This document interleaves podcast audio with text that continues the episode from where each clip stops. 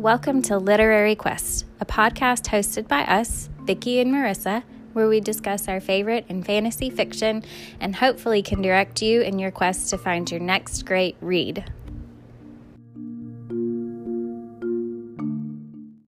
Hello, welcome to this week's episode of Literary Quest. This week, we're discussing Howl's Moving Castle by, by Diana Wynne Jones. I'll introduce our characters and then Vicki will take up with our plot. So, in this book, we have our main character named Sophie. She is the eldest sister in the Hatter family, and as eldest, is resigned to having an uninteresting future. She's apprenticed to her stepmother, Fanny, who's very nice, uh, in the hat shop that her family owns. Sophie, at the start of the book, is very passive and quiet and prone to allowing herself to be taken advantage of. Her sisters are Martha, who is the youngest, and Letty, who is the middle sister. We have Howl Jenkins, who goes by a variety of different names based on wherever it is that he is in the world.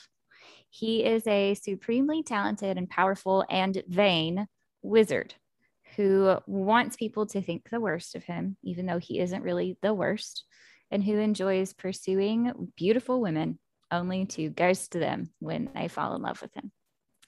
We have Michael, who is Howl's apprentice. He's 15 years old. Michael was orphaned and homeless and sleeping on doorsteps as a child, and he slept on Howl's doorstep one night. And Howl invited him in, and he's been with him ever since. We have Calcifer, Calcifer is the fire demon that lives in the castle's fireplace. He works with Howl to create the magic that runs the castle, uh, but is unsatisfied with his job and wants to be freed. We have the Witch of the Waste, who is the villain in our story. She's a very powerful witch who has gone to the dark side, basically. We have Wizard Solomon, who is also known as Ben Sullivan, who was the royal wizard for the King of Kingsbury um, he has been missing for a while, and the king's brother Justin, who went searching for him, is also missing. And we have Mrs. Pentstemmon, who was Howl's mentor uh, when he was learning to become a wizard. This book takes place in the moving castle, which is a, a moving castle. It is powered by magic and Calcifer and Howl, and it is capable of relocating, moving to different places as Howl wishes. Uh, the book takes place as well in Market Chipping, which is where Sophie is from, in Kingsbury, which I believe Market Chipping is actually part of Kingsbury land. Um, but Kingsbury, which is where the king lives, and Porthaven, which is another part of the this world, and Wales, in the United Kingdom, which is where Howl is actually from, apparently. Vicki, do you want to pick up our plot? Sure. All right, so the book begins with a brief introduction to some of our characters. Sophie is the eldest of three sisters and is well educated. She's had to take care of the younger two, Letty and Martha, um, because of her because her stepmother Fanny was working at a hat shop that the family owns and that Sophie is supposed to inherit. She is excellent at making and mending hats. They live in a busy but small town, and it's one of those places where news often travels quickly. The townspeople are talking about the possibility of the Witch of the Waste returning to terrorize the country. There is a rumor that she threatened the king's daughter, so he sent his royal magician, Wizard Solomon, to go to the waste and kill the witch. However, it did not turn out well, and Solomon did not return. The king is also concerned about his brother, the prince, who has gone missing as well. Outside of Sophie's small town, a black a tall black castle appears and kind of wanders around the outskirts of town over the hills and some mountainy areas. This scares the town folk, and at first they believe it is the Witch of the Waste, but it turns out it actually belongs to the wizard Howl. To some people, this isn't much better than the Witch of the Waste because Howl is known for collecting young girls' souls and eating their hearts.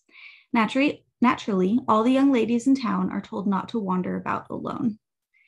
Everything is okay for a while, but then Sophie's father dies. Upon his death, it's revealed that he was in a large amount of debt, In order to be able to keep the hat shop and to take care of the girls, Fanny has to send them to be apprentices.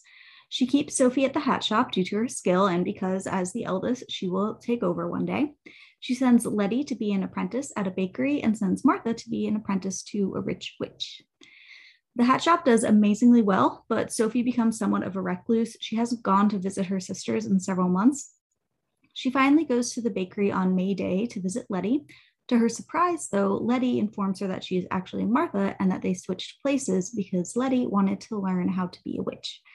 Sophie is surprised and worried for his, her sisters. When she returns to the hat shop, a wealthy woman shows up. She demands to see all of Sophie's hats and is very critical of all of them. After being rude and insulting Sophie a bunch, she reveals that she is actually the Witch of the Waste and wanted to check Sophie out because she sees Sophie as her competition. The witch casts a spell on Sophie to make her look like an old woman and then leaves. Sophie remains very calm in the situation and basically thinks, well, now my outsides match my insides. However, she knows that she cannot stay where she is because it will confuse and alarm people. So she leaves the hat shop and starts wandering. While she wanders, she comes across a scarecrow with a turnip head that has fallen over.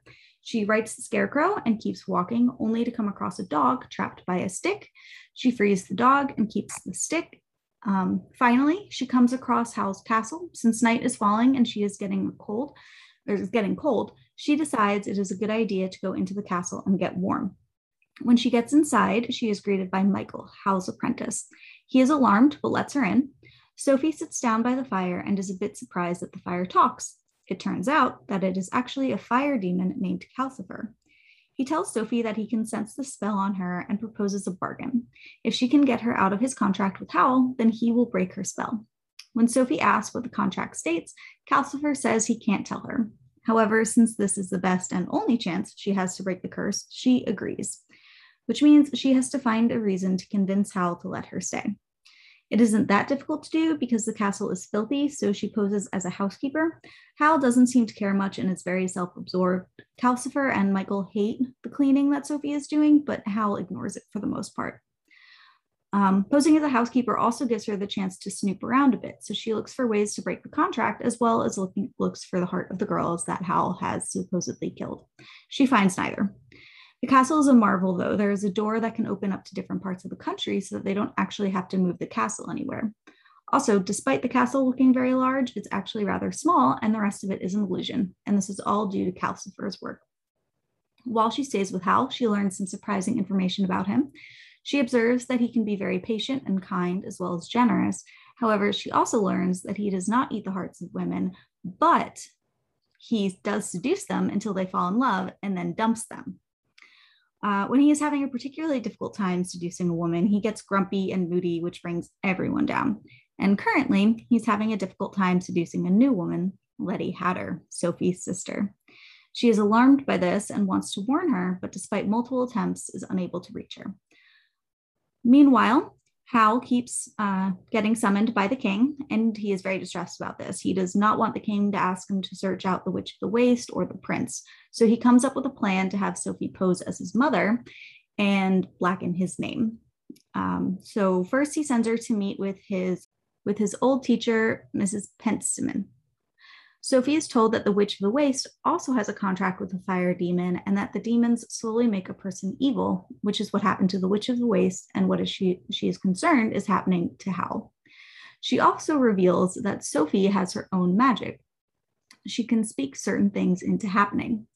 After this revelation, Sophie goes to meet with the king. She tells him that Howl is not a good person, that he is a slither outer, and shouldn't be trusted with such an important task. However, the king sees through this ruse and makes Howl his new royal magician. At some point, Howl takes both Michael and Sophie through the door, which takes him to Wales. It turns out that Howl has a sister as well as a niece and nephew. While there, Howl meets with his nephew's teacher, Lily, who turns out to be gorgeous, and Howl basically immediately asks her out. They return to the castle, and over the next few days, he spends more and more time in Wales. Sophie believes that he is courting Lily, which she is displeased with because it means that Letty doesn't have Howl's attention any longer.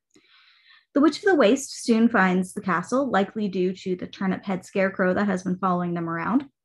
Howl and the witch get into a massive battle, and at the end, no one really knows who won. So Howl decides it's time to move the castle. he ends up picking Sophie's old hat shop, and instead of selling hats, Sophie now starts selling flowers. At some point, all of Sophie's family shows up and they have a nice big gathering, catching up while Howl is out. However, Lily shows up at the door and Sophie assumes it's because she has been spurned by Howl, but it turns out she is really looking for her fiance, the original wizard that the king sent to look for the witch. Lily appears very uncomfortable and ends up leaving the gathering. Soon, the Witch of the Waste shows up, announces that she has Lily and that Howl must come get her. Sophie wants to save Howl the trouble, and because she feels that she wasn't very welcoming to Lily, she should try to save her. So she goes off in search of the witch and Lily. What happens? Does Lily get saved? Does Sophie beat the witch? You'll have to listen or read the book to find out. Marissa, how did you feel about this book? I really enjoyed this book. I this is my second read. I read it earlier this year, and we had talked about doing something like this. Um, and so that's us doing it now. But I really enjoyed this. I've seen I I saw the movie first, and I didn't realize that it was based upon a book. Um, and so I had my perceptions of what the book was going to be like based on the movie, and the book was so different in a in a surprising way and in a good way. Um, it was I don't just delightful. I really enjoyed reading it.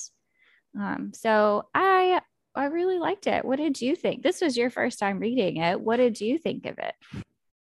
I also, okay. So I saw I'm a big fan of the movie. So I've seen the movie a bunch. And I know you warned me. It's like it's not like the movie or anything. And I really enjoyed this, but I was also a little sad that it wasn't like as like the movie. Yeah. I love the movie so much. And I missed that version of Howl, you know? Yeah. Um, because the Howl in the movie is kind of it, well, it's definitely sweeter, I think, than the Howl in this book. So I was a little bit sad to right. that it wasn't that Howl, but I also really enjoyed it because it was a different perspective on things. It's it's always fun to see the difference between books and movies as well. So it was a mixture It was a mixture of enjoying the book. It had a lot more humor in it, I think, than the movie did. Yes, uh, which I enjoyed uh, a lot. I I feel like the characters in the book are a lot more playful than the yes. ones in the movie. And in the movie, you definitely get the the romance vibes, right? It's a love story, mm-hmm. and the romance vibes are not as prominent in the book, which I'm okay with. It's, I mean, it would be uh it they're just so they're so different it's it's hard for me to say well i like the movie better than i like the book because i they're so different to me i like them both separately and probably not one more than the other. I really enjoyed both of them. But it's like it's like looking at two completely different things when you compare them. Some of the parts are the same but they're just so different. I find Sophie's fear of going out super relatable. she like has to work up the courage to leave her house. Mm-hmm. And I'm like, I get that. I feel yeah. it in my soul. yes. Like going out into large crowds. And then Ella, she stumbles across Howl and he invites her. He's like, Oh, let me take a walk. Like, let me walk you there. And she's like, No, that's okay. And he's like, Come on, let me take you for a walk. Yeah. Like, no, it's like, why are you so scared? And it's like, I don't know. why do you think she's scared? Yeah. You keep pushing her. yeah. Uh, awesome. mm-hmm. Yeah. I um I liked how like the first say the first words in the in the first chapter like Sophie just being resigned to her fate as for like first daughter is doomed to for failure. I'm like, wow. That's a heavy perspective. The mm-hmm. first one's destined for failure. The second one is going to do a little bit better, but the third one, fortune and glory. What a negative way to start, like to live your life, right? Right. I know because she talks about like I'm going off to make my fortune, and then she says later on, it's like I was silly as the eldest to think I could go off and make my fortune. Yeah like, okay, that's interesting. I'm not the eldest though, I'm the youngest. So oh. you know. Well, have you attained your fortune and your maybe maybe it only works if there are three children. Maybe. I don't know what happens if there are just two. Yeah. Huh. Hmm. Interesting. But Sophie does so well with the hat shop that she, if you know, her mother-in-law would pay her a wage or a portion of what she brought in, Yeah. she would be, she would have a fortune. Got some unfair working conditions here. Sophie's being taken advantage of. Yeah. I really liked that part of the book with Sophie having like her own magic. Mm-hmm. I don't remember that in the movie. She doesn't It's have not, magic. right? It's Yeah. not. Okay. I No, really doesn't- that aspect. I do too. just- Uh, Yeah. sorry, keep going. I feel like I keep talking over you. That's okay. Uh, But I really enjoyed that aspect of this book. You know, she talks to like the hats as she's, you know, making them. And she's like, oh, you would look so good on a lovely young woman to like court her lover or something like that. And then when she sells that hat to a lovely young woman, next thing you know, she's engaged, sort of thing. And she does the same thing with um how well with turnip head right? Mhm. The scarecrow. She kind of talks it into life. And then uh, when she's mending some of Howl's clothes, you know, she's muttering to herself about, like, oh, such a fine um, suit to like catch women with or something. And then somebody says, oh, there's like this really intricate, like, uh, charming spell on that suit. And Sophie's like, uh, ooh. Oops. And then she goes about trying to destroy this suit. That part was so funny. He hands her her suit to cle- he hands her his suit to clean it, and she cuts it into seven pieces. It's great. I like that too. I like that manifestation of her powers that she can imbue hats. Anything that she touches, she can imbue it with her words. Her cane, Mhm. she imbues her cane with magic. Um, just by her flowers too. When they at the end near the end of the book, when Howl purchases the hat shop and they turn it into the flower shop, she is able to use her words to make her flowers grow and to survive longer and to uh, grow into unique things. She, with her words, grows a navy blue rose. Mhm. And when she's angry with her words, she creates a weed killer. So I I really like this manifestation of power for her. I again you, and we don't get that in the movie. And I think I like the the representation of the magic better in this book. I feel like there's more magic in the book than that than what we see in the movie. Yes, but I would have loved to see more still. I would have loved to see Howl do more magic because, or like do more spells or something because we see mm-hmm. Michael doing them. Yeah. You know, and Howl's supposed to be this like great, amazing magi- magician. We don't see a ton of that, I feel like, really. Um, but we do get a lot more magic from Sophie, Yeah. which I really enjoyed. I wish that some of these things that happened in the book were things that we could have seen in the movie. Yes. Like the the 7 league boots, the 7 league shoes. yeah, those were so cute. I loved that scene. So there are these shoes that when you walk in them, they like you take a step and it takes you seven leagues away. It's very fast transportation. Um, and Sophie in one scene is trying to basically spy on Howl because he's gone to see her sister Letty. And so she and Michael each don a boot and they take a step and loses her balance. And so she takes another step by accident and then she just zip, zip, zips across the country. And then she tries to go back. She overshoots it and she can't stop. And then she goes back to Michael. And it's really, it's very funny to read. Part there were scenes in this book that had me laughing out loud. And that was one of them because it's so, I mean, it's so funny. And the way it's described is outstanding because I can see it happening in my mind. And I feel like that would have been something that was would be great animated. Yeah, that would have been really fun to see. But then, you know, it would have had, well, they could have found a way to do it without having Howl be, you know, a jerk and breaking women's hearts Yeah. all the time. So as I was, sorry, So he was still flirty in the movie. he right? was. It's just not as intense as it is in the book. Right. Well, in the book, it's um, you know, he has to break women's hearts. It's He's a like his cad. Yeah. Yeah. Yeah. Yes. So because this is not an after dark episode, we're not gonna say curse words, but we can spell them, right? Sure. Does that break the rules? I don't know. We'll find out. I guess we'll find out. So, Howl is 100% an F U C K boy? All right. He he carries a guitar with him and he can't even play it. It's just he's one of those guys. yeah. He's only interested in in women until they fall in love with him and then he ghosts them. Like Howl's a Chad? He's like a he's such a jerk. Mhm. and that's not really the Howl we see in the movie. So that representation of him, because I mean, he's so lovable in the movie, right? Yeah. This representation of him in the book, it is a little hard to swallow. You want him to be sweet Howl. hmm I do like that they at least kept the um he has that meltdown, you know, with the slime Yes. Yeah.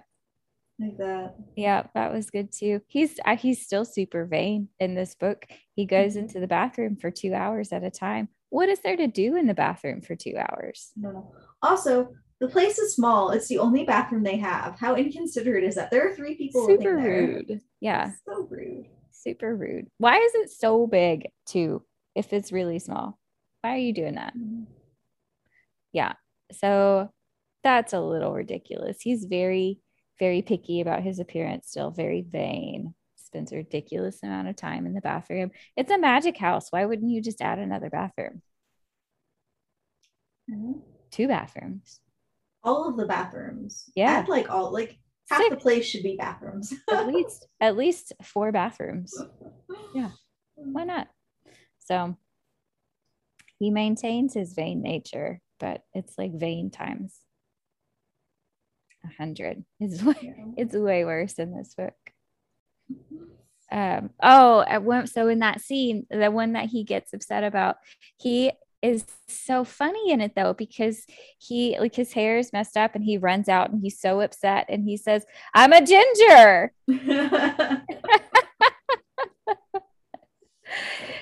yeah this how you know Howl's pretty dramatic in the in the movie i feel like but in the book it's it's uh it's taken to the next level this drama that he has.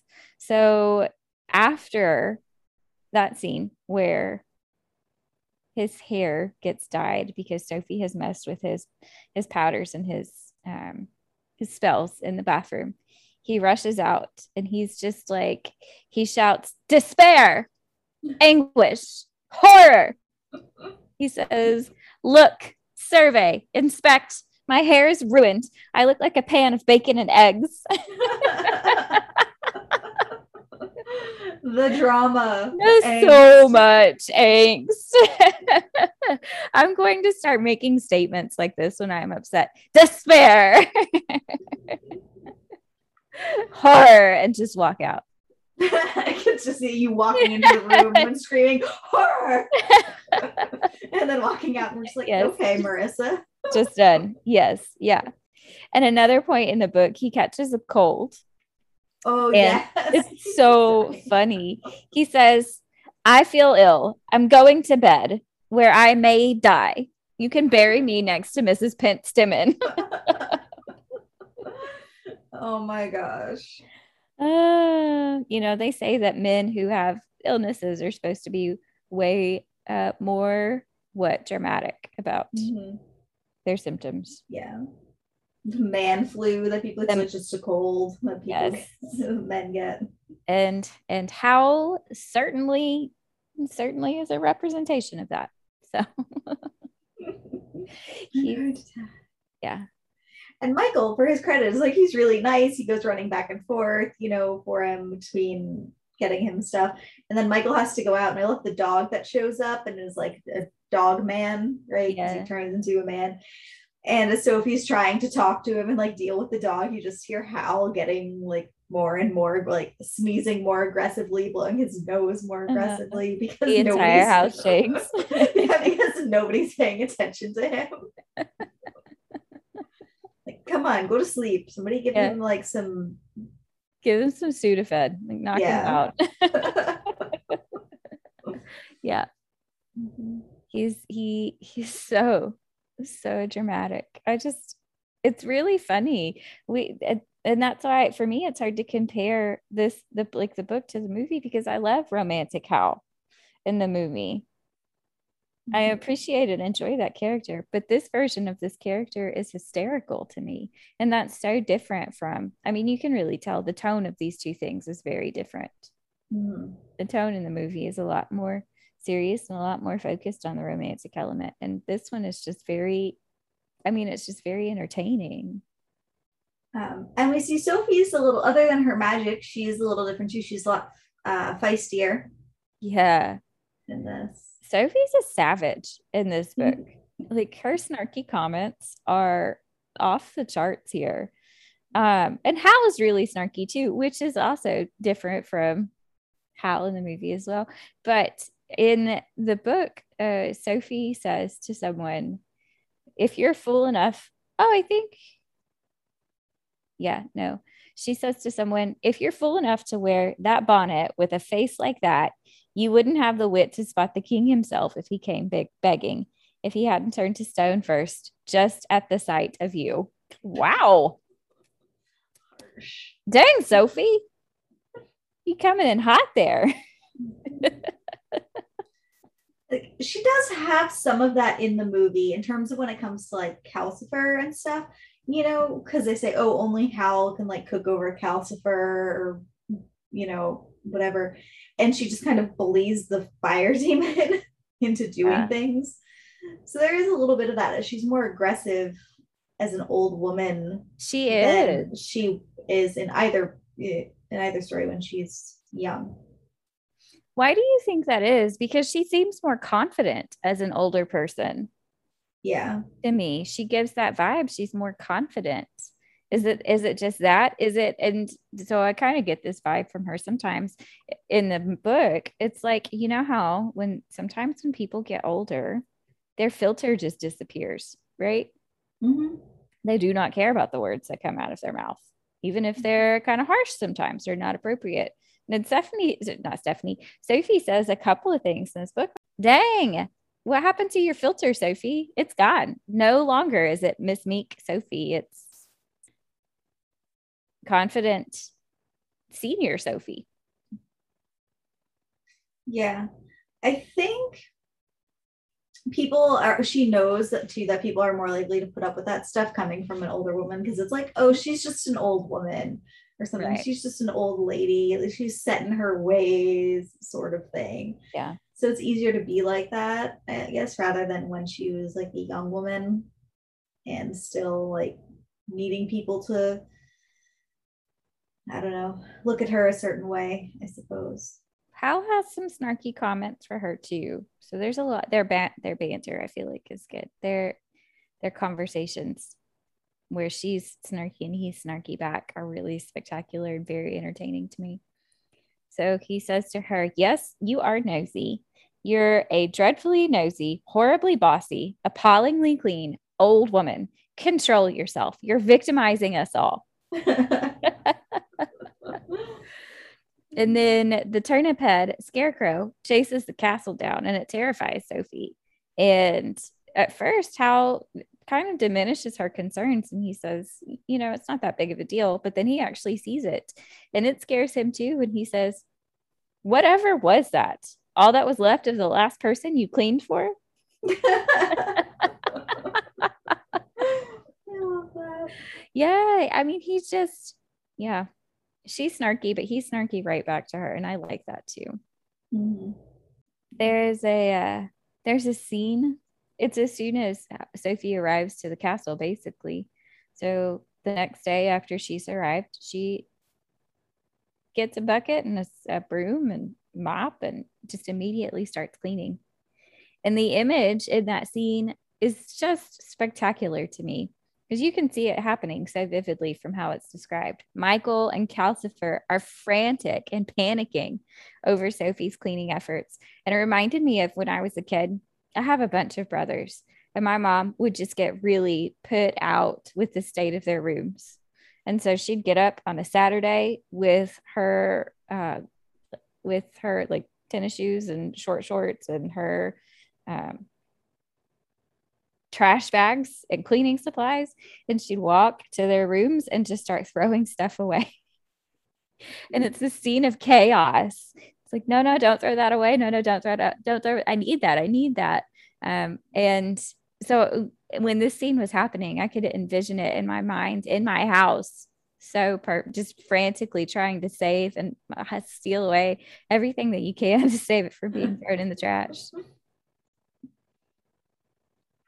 Oh, so when you're reading this, how did you picture the characters and the scenery and everything? Did you picture it animated or did you picture it like, did you come up with whole new images in your head? I couldn't come up with completely new images in my head because mm-hmm. I've seen Howl's Moving Castle so many times. I feel like I can't, I can't unsee. I, I mean, I've seen the movie probably a hundred times at this point, so I can't unform that pattern, that image in my mind, except I had to change it. And so that it was hard because Michael in the book is 15 years old. And in the movie, he's like a child. Right. So I I was able to change the pattern eh, somewhat, but there were some things that it was just, especially like the grandma Sophie. Sophie, as an older person, I couldn't see it as anything but Sophie in the the movie. What about you? Yeah, I could at first when I went into it, I was like, okay, I'm gonna try to like have a whole new image, and then like immediately, I think it's like once once the Witch of the Waste came in, mm-hmm. right? And I just like that's where I can just completely failed at trying to picture it as like real people and was like, nah, it's just animated yeah. in my brain. It's just animated in my brain, which yeah. is fine. I did change the pattern a little bit for the Witch of the Waste. Oh, um, really? I've envisioned her a little bit more like Amarantha from A Court of Thorns and Roses because at one time, at one point, mm. she's described as being like young and having vibrant, bright, long, curly hair, red hair, I think. And so she kind of took on how I pictured Amarantha from A Court of Thorns and Roses in that moment, and I could see that. I didn't see the animated version of her at that time. After after that description. All right. No, I, I kept it in my head as that, which I guess probably made it harder for me to kind of make the distinction between these characters in the book and the movie. Uh-huh. You know? I think that probably made it a little bit harder. But I don't know if you are there's like an interview with the author in the back. Yeah. And they ask her about like, oh, what she thought of the animated movie. And she said that she never pictured the castle with legs yeah. I thought that was interesting. I mean, it's not described in the book. That makes sense. Right. But again, when I read it, the book, it was just, oh, it's just, it's Howl's Moving Castle from yeah. the movie with the lights. That's what it is. Yeah. It was hard for me to picture the castle differently too. Mm-hmm. You know, it's got a picture of, I mean, a castle on the front, on the cover, mm-hmm. like how she would envision it, I guess, or how the author pictured it is on the cover. And even having that visual picture, it's hard for me to see it as anything but the castle in the movie. Yeah. Which looks kind of like an anglerfish to me. You know, the deep sea fish. Yeah, okay. Got that big protruding jaw. Yeah, I can see it. I see it. Yeah. so, yeah. Um, I had a hard time with the sisters as well because Martha doesn't exist in the movie. It's just Letty. Letty's her only sister. And so like, oh, okay, I'm gonna have to write a pattern for this sister. Need to form an image. So that was hard because all I could see was Letty from the movie as Letty, her sister. Right. I liked the cute um, tie-in with Michael um, actually dating Martha but calling her Letty and then getting worried when Howl is like wooing the other Letty. Yeah. the confusion that happens. Yeah. what a relief though, because Martha's like 15 years old too. yeah. I'm like 14 or 15. It's like, oh, okay. How old's Letty? I don't know, but she's not 15. Well, yeah, she would be. Oh no, she probably how let's see. Uh Letty is a year younger than Sophie. We don't know how old Sophie is though. Well, let's hope she's at least 19. Yeah. Howl's trying to seduce her sister. Yeah. And I love that her sister doesn't fall for it. Yeah, no. Mm-hmm. I love that. Let's mm-hmm. see. Howl would be about 27 years old. How? Yeah. But I thought he was like 10,000 days. Oh, it was 10,000 days. 10,000 days is around about 27 years. Okay. We find out at the end of the book that Howl went and spoke with Letty to find out to f- talk about Sophie. Yeah. Ask about her sister and find out more information about her because she's like a 90 year old woman now. Um, so, yeah. I want to know what that conversation was. Yeah. You know, I want to know what they talked about, like what he was asking about her. Mm-hmm. Sophie pretty quickly spots uh, some of Howl's flaws. She, it's interesting to me that she, through the entire book, treats him like this really villainous character, a bad guy, and he does have faults, certainly, uh, but she goes into it thinking that he literally eats people because of mm-hmm. the rumors that he spread. And it's almost like he's done too good of a job with purposely blackening his name because Sophie, up until the very end, thinks he's this heartless, awful cad. And it's right before the end of the book when she's like, oh, he's kind of nice, right? yeah. But something that she notices about him is that he's a slitherer outer. And I love this term because it fits him perfectly. He slithers out of any situation that might make him uncomfortable or uh, nail him down, basically, that might make him commit to something. I I just really liked that term. I think it's a it's a really accurate description for the way that Howl behaves in this book. And it makes me wonder about his behavior too, because Michael says in the book as well, you'll never pin him down. That's part of asking him questions. He doesn't want to answer questions. He uh, avoids and he doesn't want to be committed to anything. He avoids. That's part of why he has Sophie go to the king to blacken his name. He wants to avoid having any sort of commitment to him. So is it just that he's afraid of commitment?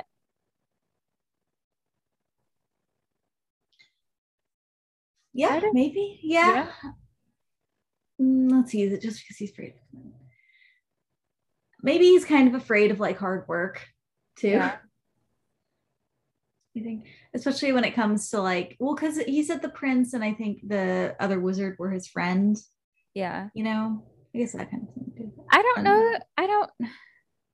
Part of me feels like it might be performance anxiety. Yeah, I can see that. Like he's afraid of committing to things because he doesn't want to fail or he has anxiety about not being able to do something pull through, overcome. Because we find out that he, I mean, he put in, he has, he apparently wrote a doctoral thesis on some, something. So he got a PhD at some point. That's a lot of work. Um, he trained under the wizard Solomon, not no, under Mrs. Pentstemmon, who's a taskmaster master, and she claims that he was like one of the best students that she's had and had the most potential. And he we find out as things go along that he, like you said, he tried. He tried to find the wizard Solomon and he tried to find Prince Justin. So he's putting the effort in. He just doesn't want to be tied down to it. Mm. Yeah. And so I wonder if it's because he just wants his freedom. He wants to choose when he does things, or if it's more that he's scared. Uh there were there was this one scene that was it was hysterical to me the first time that I read it and I got to it again in this book and was just laughing out loud reading it. So Sophie takes one of Howl's outfits. I forget why he gives it to her and she cuts it to pieces, cuts it into a bunch of triangles, and starts re sewing it together. And as she sews it together, it gets too small. And yes. so she has Michael put an enlarging spell on it to grow it to Howl's size. Well, it keeps mm. growing and growing and growing. And she gives it to him to wear to Mrs. Pentstemmon's funeral. And he walks out and the description of the suit is hysterical to me uh, because it is so large. she describes miles and miles of mm-hmm. fabric and um, the like it's described so well. I could just see everything that happened that's happening in this scene in my mind.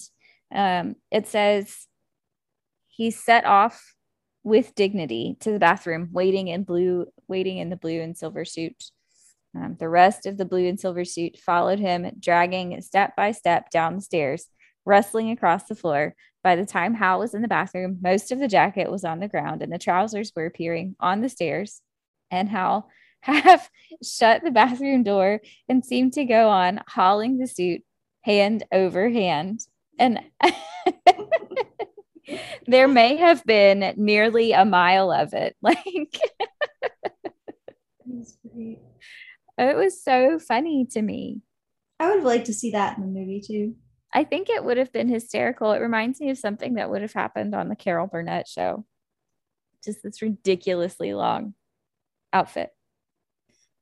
Uh, I think the imagery that's crafted in this book is really great it's very vivid. I had a very easy time picturing all of the things that were happening that she was describing. And so I appreciated that. What did you think of The Witch of the Waste? Oh, wait, what did you think of Mrs. Pentstemmon in this book? Because so in the movie, the wizard Solomon is Howl's mentor, right? And in the book, his mentor is Mrs. Pentstemmon, and the wizard Solomon is a completely different wizard. Right. I thought that was first have an interesting switch from the movie. Right. Or like the movie made the interesting switch. I kind of wonder what that was about. Why they moved away from that. But um I liked her character. I like um I liked her conversation that she had with Sophie about how it was kind of like this open conversation that she had with them about these concerns. Mm-hmm. Um, but I would have it would have been I don't know. What did you think? What were your views? Um, I liked it. It felt more caring to me. Um, the conversation that she was having with Howl's mom compared in the movie, it's Mrs so in the movie wizard solomon is very aggressive right she strips the the witch of the waste goes to the castle with sophie in the movie and she strips the witch of her powers mm-hmm.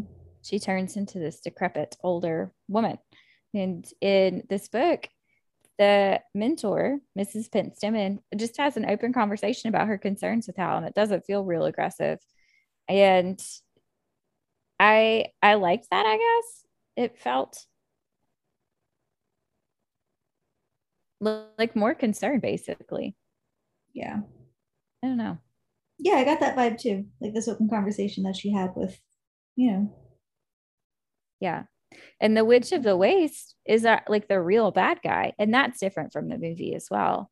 Um the in the in the movie the the bad guy is like the war basically. There's a war happening of because of a misunderstanding. And in the the book we have a very definite bad a villain. It's the Witch of the Waste, who is a murderess and trying to build her own ideal body using parts of that was so intense. Yeah, using parts of the wizard Solomon and Prince Justin, and she wants Howl's head to top off her strange Frankenstein partner, who she's going to make the king and she's going to be the queen. Wow, it's way darker than the movie. Mm-hmm. Yep. she's making this Frankenstein thing. I got to that point and was like, oh, okay. Things got dark real fast. Yes. For real. It's just parts of uh, those other characters scattered across, you know, scattered across, which is, um, yeah, kind of kind of dark compared mm-hmm. to what's mm-hmm. happening in the movie. So that's she's pretty aggressive. And then we find out that Miss, I think it's Angorian is her name, Lily, um, is actually the falling star that has consumed the Witch of the Waste's heart and is just trying to survive. So um, I thought that was an interesting element too. We kind of see, so in the book, uh, Calcifer wants to be freed. He has a contract with Howl. They support each other, and Howl gave him his heart so that Calcifer wouldn't die. And in exchange, Calcifer helps him with his magic. So they have this this contract, this deal. And we know that that's not an ideal situation. Calcifer says like it's not doing any one either one of us any favors at this point, but we don't really see why. And I feel like we don't really get that explanation in the movie. Um, but we do get it. We get more of that in the book. We see what happens when you lose your heart, basically, and it's that uh, you go psychotic, basically. you turn into this evil witch. He's trying to build her own sort of puppet king. And um, you're the the demon, the fire demon that you gave your heart to, uh, and tries to kill people so that she can take another heart. There's a scene near the end of the book where Sophie is super restless and frustrated and angry with her circumstances and with everyone around her. And she throws the weed killer and she starts yelling and she stops talking to Howl and she's just mad. Yes.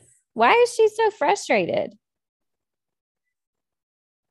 I think she's frustrated, like, because she's, I mean, just because of her circumstances, right? Like, she hasn't been able to, well, I don't know. She hasn't tried too terribly hard to break the contract, I feel like. Yeah. with Howl and stuff but she's also i think there's a point where i think it's closer to the beginning where she's oh she's like oh you know like she's really calm about being turned into an old lady she's whatever and then all of a sudden she gets like really angry about yeah. it and i wonder if it's kind of a continuation of that like things just building on top of it and now she's like ah, i'm gonna go stop around just kill everything because nothing's like you know because at the same time, I think Howl is she thinks Howl is courting Lily, right? Mm-hmm. Is this all the same? So I think it's just like a combination of everything piling on top because she's like, oh, Howl is courting Lily, and now Letty is by herself, sort of thing. Mm-hmm. Why do you think? Um, I mean, I think she's. I think she's frustrated by her circumstances, maybe she and I couldn't tell if it in part was uh you know being frustrated on Letty's behalf or if maybe some of it was uh, just feelings of jealousy because she still thinks that Howl is courting Miss Angorian um and if she was jealous for herself because she had feelings for Howl. um and I think that uh, this is where we start to see maybe some of that change because she we find out that the curse that she has on herself Howl has he's known about it and he's tried several times to get it lifted. And he makes a comment, you know, about how she's doing it to herself. Mm-hmm. And so I wonder if part of her frustration is just um maybe frustration with herself in that situation too for the circumstances that she's in. Um, or maybe feeling like, I don't know, trapped or like she has to accept the things like these preconceived ideas that she's had for herself as the eldest child, right? Right. So not ever really having anything glamorous or glorious. Is she frustrated with and frustrated at other like projecting it onto other people because she's frustrated with herself for feeling like she has to fall in line with these ideas that she has just based on her her lineup in in birth order. Yeah. Well, Howl says at one point to her, so because she lets Lily in, mm-hmm. right, to this um, house, and he says like you're too nice. I thought like your jealousy would yeah. stop you from inviting her, and so he sees something there. I think maybe that she doesn't even really because I don't think she necessarily recognizes those feelings. Yeah. Like what they are. She's kind of like, oh, I'm having these feelings, but I'm not going to address them or try to search right. for deeper meaning. I'm just yes. going to be angry. Yeah. Sort of thing. Yeah. I don't know. There are two more books in this series, and I haven't read them. I'd be curious to see if we if Sophie is also in them. I would hope so because this is supposed to be a love story. Uh, but I'm curious to see what their relationship development is or would be like because I know that so the book relies heavily on romantic themes, and this ends up being a romantic story at the end, but we don't see a lot of like emotional or romantic development between Howl and Sophie. And we we do see well I, maybe it's just a little bit more obvious in the book because now that I'm saying that, like he he he relocates the house for her. Mm-hmm. That's not something you do for someone you don't care about. Right. It's a big magical thing. Mm-hmm. He says, like, where do you want to live? And she's like, a big nice mansion out in the country. And he's like, got it.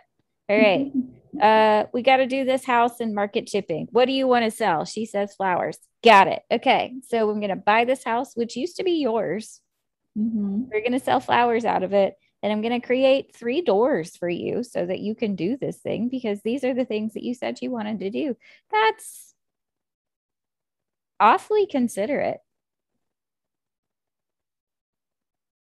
Yeah. So I don't know. I feel like, I guess, because the romantic vibes in the movie are, I mean, that's what like the theme. It's a, it's a romantic story. Maybe it seems more prominent to me but now that I am speaking about the book and thinking about it, there's there's some groundwork there. First, I mean, him just conveying some interest in her, caring about her. I think she just thinks that he doesn't. He, I don't know if she thinks like she's not worthy of his affection, or just has, is oblivious to the idea that he might care about her. Is there anything else that you would like to talk about or thoughts that you had about the book? Did you like it? I did. I did like it. I was a little well, actually, I wasn't that concerned going into it because I mean, nine times out of ten, I think the books that you recommend I enjoy for the most part. You know, um, so I wasn't too concerned about whether or not I was going to like it um, or enjoy it. So I did enjoy it.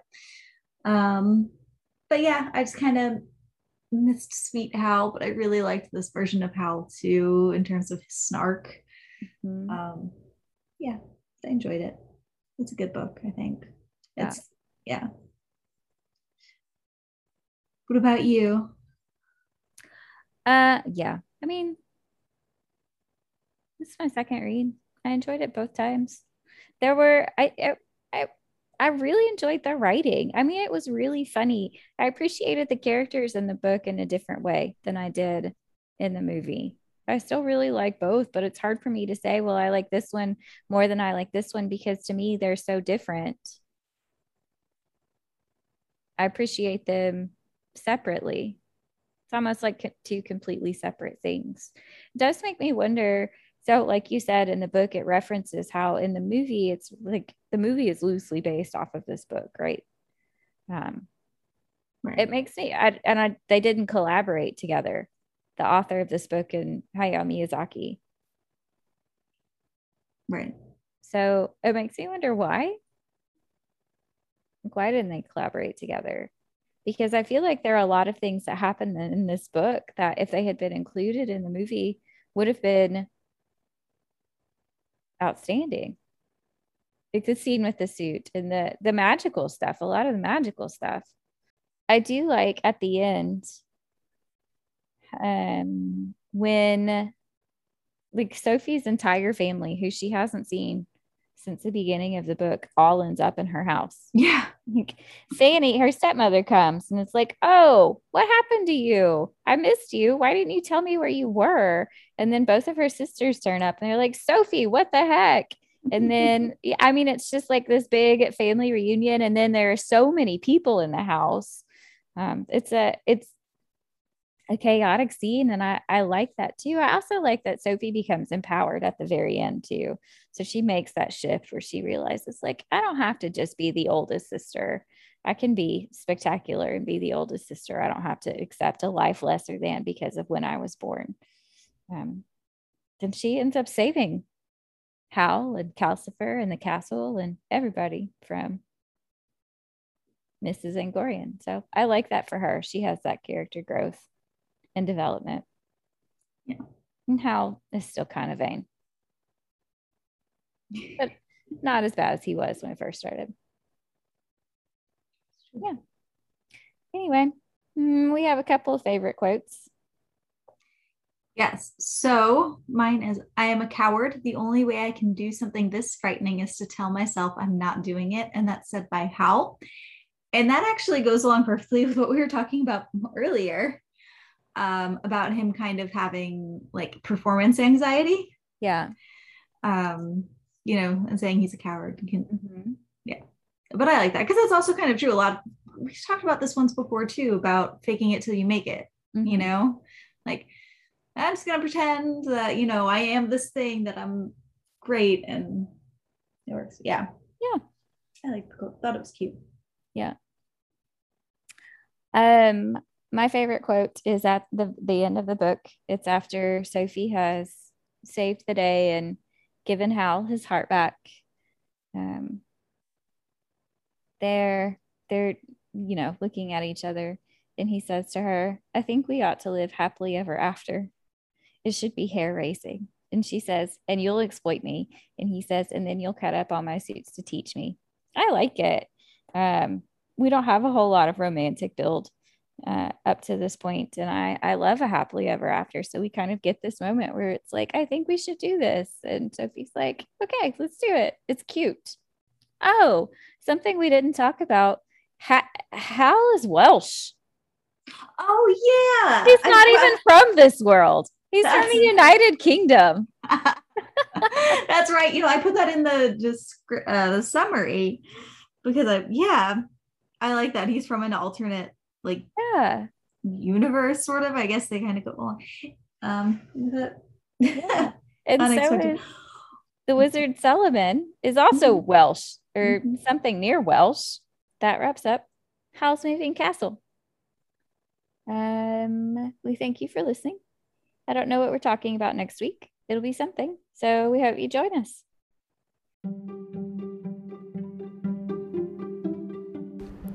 Thank you for listening to Literary Quest. We hope you enjoyed our episode. If you'd like to follow us on social media, we can be found at Literary Quest Podcast on Instagram or Facebook. You're also welcome to share your thoughts and ideas with us via email at literaryquestpodcast at gmail.com. Thanks again.